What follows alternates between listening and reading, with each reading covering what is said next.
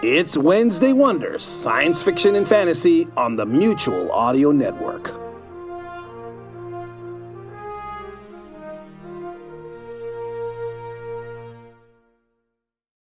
The following audio drama is rated PG for parental guidance recommended.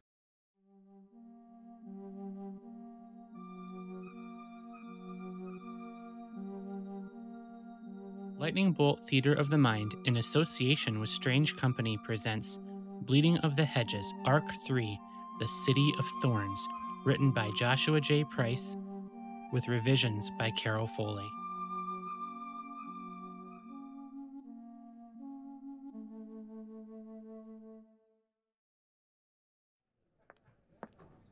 All right, Ariana, get a hold of yourself.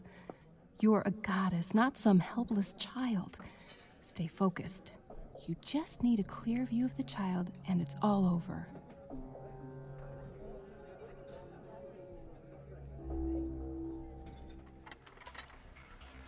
Okay, she'll probably be seated towards the front, right? That must be her sitting with Marcus to the left of the stage. Oh man, Marcus just made eye contact with me. Get a hold of yourself, Ariana. You're wearing a different face. He can't have recognized you.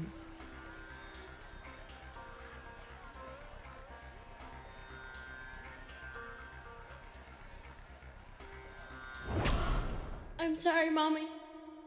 I'll be good, I promise. Don't you dare touch this, you little whelp. Syrinx is not for a weak child like you to wield. I have a concert to put on, and I won't have you getting in the way. This kingdom is far too important. Far oh, too. I'll watch her, Damiana. Go ahead and get ready.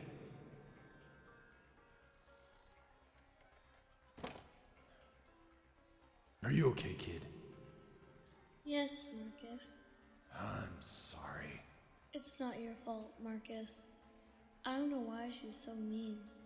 Maybe it's my fault. Don't ever think that. Mommy's sick, that's all. I'm gonna figure out how to help her. Unbelievable! What horrors has this poor child been subject to? Erin, hear me.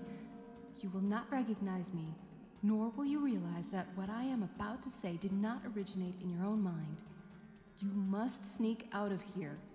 Go to the woods. You must go to the woods where you will find help for you and your mother. There. The rest is up to you, Erin.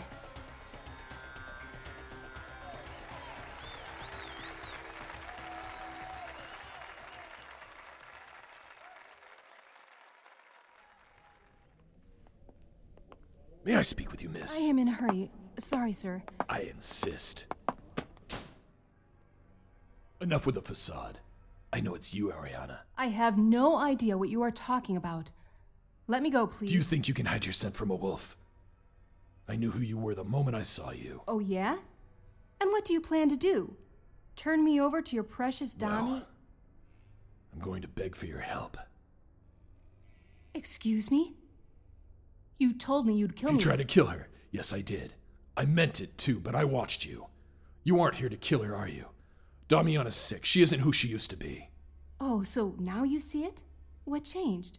I saw a few things. That isn't important. Point is, I want to figure out how to get my girl back. It's the flute. Hmm? That's the source of the problem? It is. What's your plan? I know you're doing something. Let me help. Not a chance. For all I know, she has put you up to this. On the contrary, she would probably kill me for having talked to you this long. Just stay out of my way, Marcus. Look at me, Ariana. I thought your thing was to know all, to see the stories unfolding. Well, shouldn't you be able to sense my sincerity?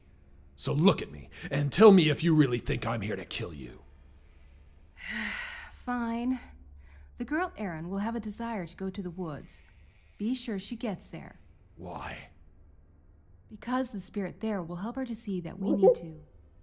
I will find you. Ariana, kiss me. Make it count. Marcus, I swear. Marcus? What the hell is this? Sorry, Damiana. I couldn't resist. I thought the primal instinct of the wolf was something you outgrew, Marcus. To hump the leg of some peasant? I see some things a glorified dog can never overcome. Your job is not to fraternize with the locals, it's to watch my daughter. Go do your job! Sorry, my queen. Not as sorry as you'll be if Erin is in my way again. Now go! I'll just be on my way. Oh no. You have distracted my child's guardian with your whorish ways. I consider this a great offense. You must be punished. No, please, Damiana. Punish me. I, I didn't give this woman much choice. Fine. You will be flogged ten lashes for each time I've had to remind you to keep an eye on my daughter. Afterwards, you'll be sent to sleep outdoors like the dog that you insist on behaving like. Yes, my queen. Where is Erin? What about her? With one of my guards, and you can take her with you. Get out of my sight. You disgust me. That goes for you too, whore. Wait. Do I know you? I try to stay out of the way. And you fail even at that. You'd better not cross my sight again. Next time, I won't be so generous.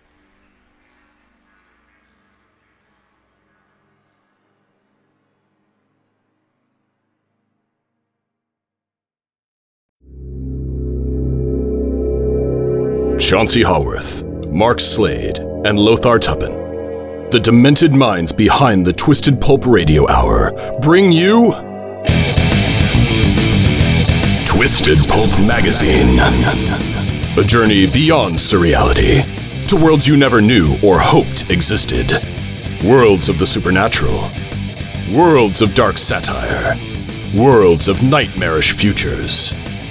Twisted Pulp Magazine. If you thought the 21st century was weird enough already, think again. Twisted Pulp Magazine. A step beyond your grandfather's pulp. Available at digitalvaudeville.com. That's D I G I T A L V A U D E V I L L E dot com.